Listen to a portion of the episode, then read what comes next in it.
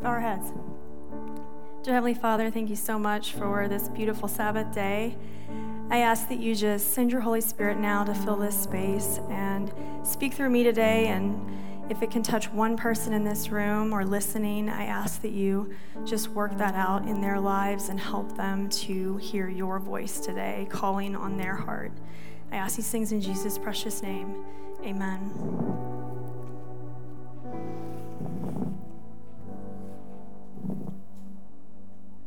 Welcome, everybody. Good morning. Thanks so much for another opportunity for me to come and share with y'all. I want to start today by asking you a couple of questions. Number one, are you brave enough to follow God's path for your life? God's leading. Number two, are you prepared for how it will change your life. Think about those as, as we go through the message today and as I share my story with you today. I'm going to tell you right now that letting go of control and letting God lead your life is way easier said than done. Following God's call in your life is a bold choice in today's world because when it seems like it can't get worse, it does, right? And standing for Christ is more of an afterthought than a first choice. In our world, the search for purpose is through self and pleasures of life instead of through God and the treasures of heaven, right? This is what I see. But God gives a very clear message throughout the Bible. He will be with us and to be brave. One of my favorite verses, and it's the verse for today, is Isaiah 41:10. And Isaiah 41:10 reads, "Fear not, for I am with you. Be not dismayed, for I am your God. I will strengthen you. Yes, I will help you. I will uphold you with my righteous right hand." Now, this is not the only instance where bravery and God are linked together in Scripture. Think about Moses and Joshua. Be strong and courageous, Moses says to Joshua. The Lord himself goes before you and will be with you. He will never leave you or forsake you. Don't be afraid. Don't be discouraged. And then Joshua to the people of Israel Have I not commanded you? Be strong and courageous. Don't be afraid. Do not be discouraged, for the Lord your God will be with you wherever you go. Then David to Solomon Be strong and courageous and do the work. Don't be afraid or discouraged, for the Lord God, my God, is with you. Even Paul closes out so many of his letters reminding us to be brave because the Lord is with us. Bravery is present in the lives of God's people, and it's sourced from our Heavenly Father. It strengthens us to answer the call that's on our hearts that Jesus personally puts there to take the gospel to the world. So, what about after the Great Commission? Beginning of Acts, beginning in the New Testament, we find the disciples huddled together in prayer after Jesus ascended to heaven and giving them the Great Commission. And as they gather in a room praying, a rushing wind comes in and the Holy Spirit falls on them. And then they go out into the streets and they speak to all the people in all the languages that they understand, speaking the gospel. They were mocked, they were criticized. But did they keep going? Yes. Their bravery to go out into the world and spread the gospel in the face of adversity, criticism, and possible death was directly related to the Holy Spirit being with them. Their bravery was sourced from God. They remembered the verse in Isaiah Fear not, for I am with you. So even though these disciples walked with Jesus and had his direction to go out into all the world and make disciples, they still faced a lot of adversity from their culture, their people, and yet through their power, God gave them strength to be able to do what they needed to do for him. They didn't live by excuses. They didn't say, well, maybe I'm too busy or I've got other things going on. They were infused with the Holy Spirit, and it made them brave. So, in my office, when I first started working in ministry, and now in my classroom at TCA where I teach, I have this sign that reads, Be brave. And the sign in both of these jobs has always been right in front of my desk somewhere where I can see it all the time. And it's that reminder when I look up to be brave. And when I look at it, I remember everybody that's gone before me, whether it's the disciples or the leaders of the church or other teachers or chaplains. All of those who were brave enough to answer the call that God put on their heart. Some of you heard my testimony many weeks ago where I told you about how my life took a really bad turn after academy and I went down a really dark path. I went to the farthest point away from God, or so I thought. But I could never hide from his love. I could never hide from his mercy, from his forgiveness. And when I saw his outstretched hand and heard him calling to me, there was nothing that was going to hold me back. My conversion's where I left off, but I wanted to share with you today what I believe is one of the best parts of my story, and that's my call to ministry. So, after my rebirth in 2012, my life began to change pretty rapidly. I talked about joining a Bible study, a small group, and having this just incredible conversion experience where I really met Jesus for the first time and understood that relationship side of things. But in August of 2014, I prayed a prayer that would forever change the trajectory of my life. I prayed, God, what do you want me to do with my life? Whatever it is, I'll do it. This is a very dangerous prayer. I don't think anyone's prepared for what God will do, but He helps you get prepared. And I prayed this prayer, and over the course of the next few weeks, I was wowed by how quickly God moved into action and place people in my life to send me down this path of ministry. Going back to school to go into ministry was the last thing I ever wanted to do. I just finished my undergrad after having two little kids, which is never a great plan. It's exhausting. And I'm like, I'm done with school. I'm not going to grad school. That's not a thing. That's not part of my plan. But I would have to do that to be in ministry. And so I prayed, God, you're going to have to make me want this and make me excited about it. And guess what? He answered my prayer and changed my mind. I remember being in class my professors would always say, You are like the most excited person to be here.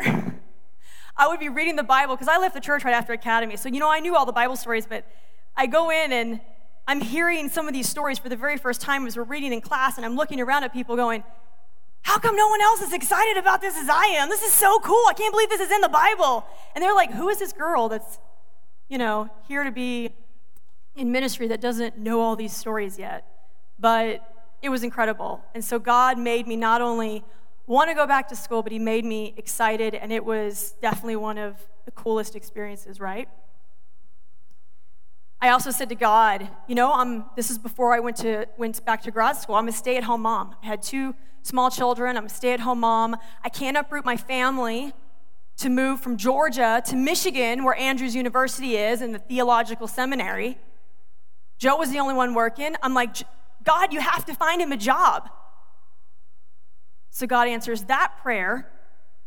And it was discovered that Joe's company that he worked for in Georgia had a corporate office near Andrews. Random. But the jobs were very coveted positions in the IT, and nobody ever left. And so he's like, Well, I'll call my boss and just ask if he knows anything about any positions at the corporate office. He calls his boss the next day and tells him what's going on. And his boss goes, You're not going to believe this. But someone in IT turned in their resignation at the corporate office this morning. And not only that, but they want me, who's in Georgia, to fill the position in Michigan. Let that sink in for a second. It was an absolute miracle. So I knew this was definitely the direction God was sending our family for sure. I was in the seminary and I, you know, get in there, do my classes, and I'm like, I've got to take, they're like, you got to take Hebrew and Greek. That's part of your studies. And I said, God, I can't take a foreign language. I'm from the South. We don't even speak English right. But he answered my prayer and he gave me a love for language, and he, even though it was really hard, and I dropped Greek because I thought it was going to kill me. I had this professor that he put in my path that would, he believed in me so much, he put me right back in the class and he pulled me across that finish line. My time at the seminary was not easy, and God revealed his plan to me one step at a time. He made me brave so I could follow it even when it didn't make sense or wasn't what I expected it to be. I went to the seminary to be a military chaplain. That's what was on my heart. But that door closed about halfway through my program when I got an unexpected medical disqualification. I remember feeling lost. I mean, this is what I came for to be a chaplain. I'd hung my hat on it, maybe even my identity on that job. And now, just like that, it was gone. And I cried out to God, I'm here. What do you want me to do? Please show me where you want me to be. The next week, I was sharing with a complete stranger my testimony. They were asking questions, and they had come on campus, and I didn't know who they were. It was just a friend of a friend. And I share with them my story and where I'd come from out of that dark place and where I was now. And he didn't know what I'd gone through. He didn't know anything about the chaplaincy stuff or anything. And he looks me right in the eyes and he says, You should be a pastor. I didn't want to be a pastor. I even told him, Yeah, that's not going to happen. I wanted to run like Jonah right now. And I cried out like Moses, Who am I? There has to be somebody better to do this job. I remember asking my friend Barbara at the seminary, Why would God call me to be a pastor when my heart is set on being a chaplain? And she looked at me and then reminded me of that prayer that I prayed in 2014. Maybe because he knows you are willing to go wherever He calls you to go. Oh, yeah, that. so then I pray, make me brave. Where you will lead me, God, I will follow, even if it doesn't make any sense. A week later, the Oregon Conference interviewed me at the seminary and picked me up to be a pastor in their conference when I was finished. During that time in ministry out in Oregon, I had a peace knowing that I was doing exactly what God had called me to do. And I loved it. It was an incredible experience. It wasn't easy, but it was so rewarding. And I remember about halfway through my time in Oregon, a family member had mentioned to me, You should be a teacher. I don't want to be a teacher. And I even responded, Yeah, that's never going to happen. Are you catching a theme here? So I pastored a church, and I honestly thought that was it. This is the path God has for me. This is what I'm doing. I'm content. I was happy. Until one day, two years after I started in Oregon, I could feel the Holy Spirit tugging on my heart again. It was time to go. And I knew it. I couldn't stop thinking about that promise I made to God to go wherever He asked me to go. But this time, this move required more faith than I had ever had before. Because this time there wasn't a church calling me up saying, hey, we want you to work for us. There wasn't even a job offer on the table at all. This call came to my husband, Joe. It was a job offer out of the blue from North Carolina saying, Hey, we see your credentials. This is a long shot. We know you're all the way in Oregon, but maybe you would consider this position. And at first it seemed just odd and like random. But after we prayed about it, we felt that if this was God reaching out to us, that maybe we should at a minimum follow through. And he'd shut the door. So we followed through. And at every step of that journey, we prayed for him to shut it down if this is not what he wants us to do. Just shut it down. I didn't even pack because I was pretty sure it was going to get shut down because it's just crazy. Then the final phase of the interview was like this six step process. The final phase of the interview happens, and they offer Joe the job. We pray about it, and it's just undeniable that this is where God wants us to be. We just we couldn't believe it. So we asked for the moving time frame and it was really short. So now I'm regretting not packing, you know? it was pure chaos trying to get the house ready to sell, pack everything and get the move lined up from Oregon to North Carolina. And many told me I was crazy for going through with that without even a hint of a job offer. People would pull me aside at church and be like, But you didn't get a call. You didn't get a call. You know, God doesn't just call the pastor and the family. I said, We got to go.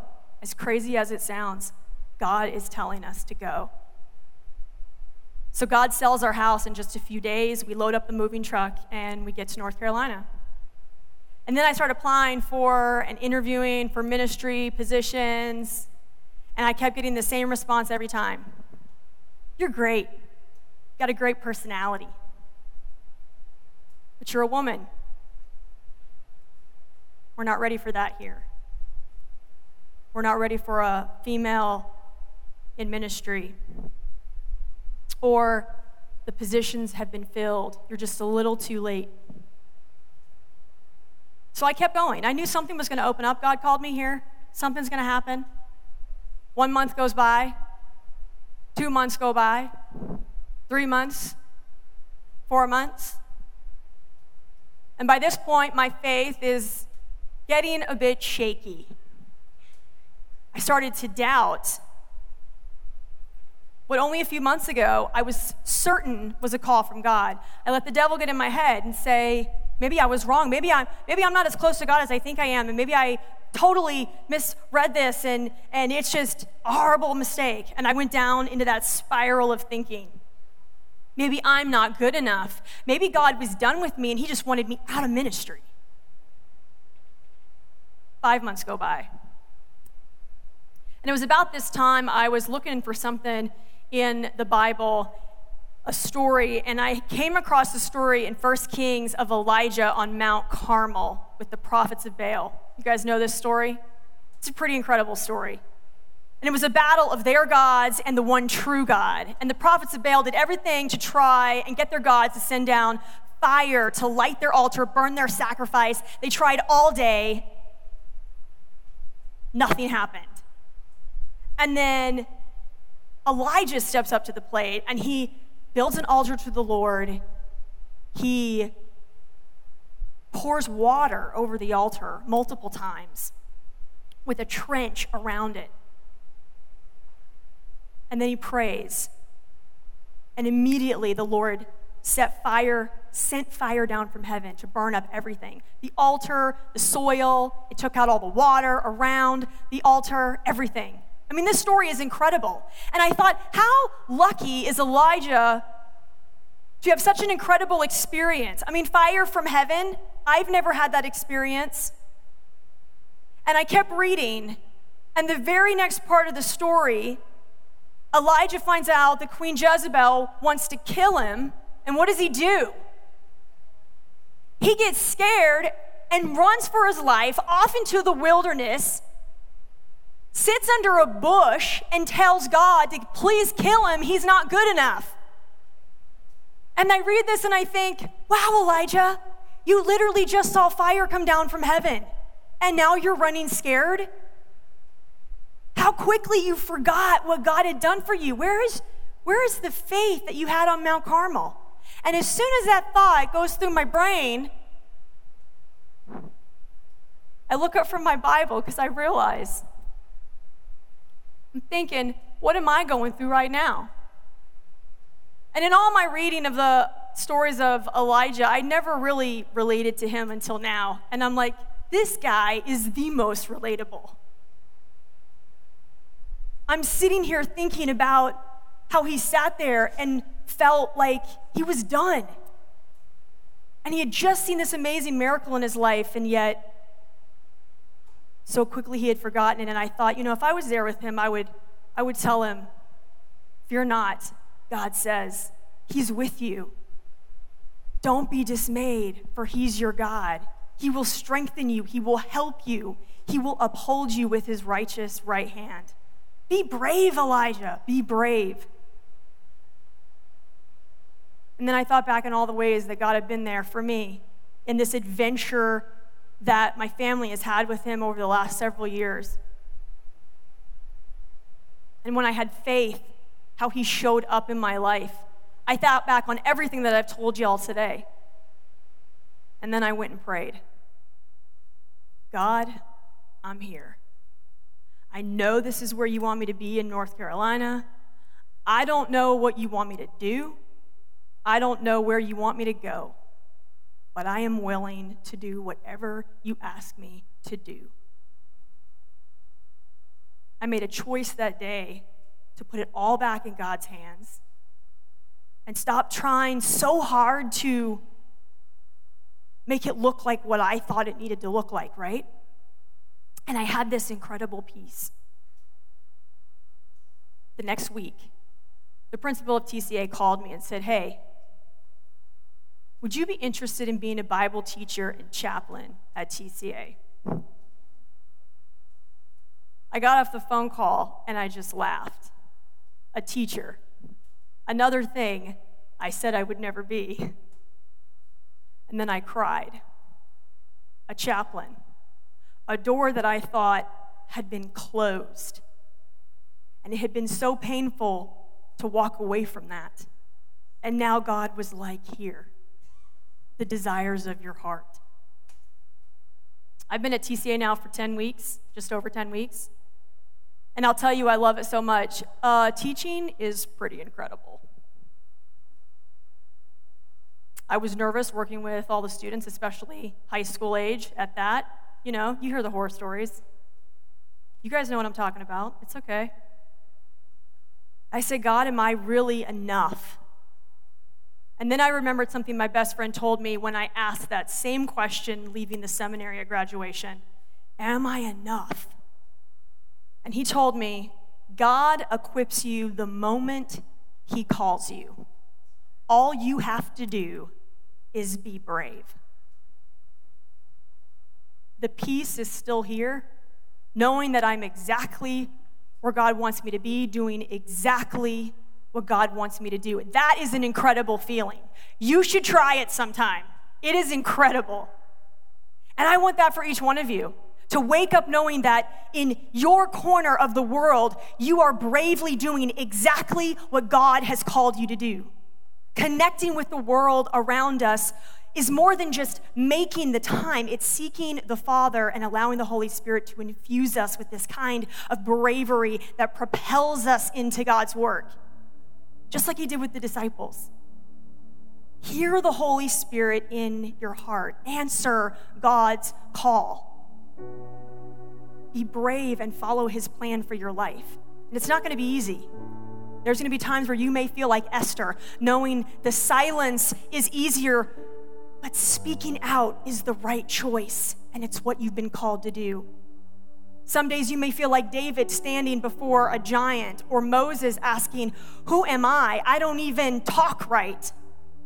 Or maybe you're like Elijah, forgetting what God has done for you in the past, and you lose faith and you get scared. Whoever you relate to today, remember that they were all brave. The gospel message needs voices, strong, brave voices to propel it forward. Voices of men, women, and children. We're all called. And He is stretching out His hand and calling you to join His army. And fear not, for He is with you every step of the way. God has made me brave to stand under His call for my life, and I know He's going to do the same for you. So I challenge you today to activate the Holy Spirit in your life and pray for God to use you because I believe we are called for such a time as this to be the voice for God and to be brave. Let's stand as we pray.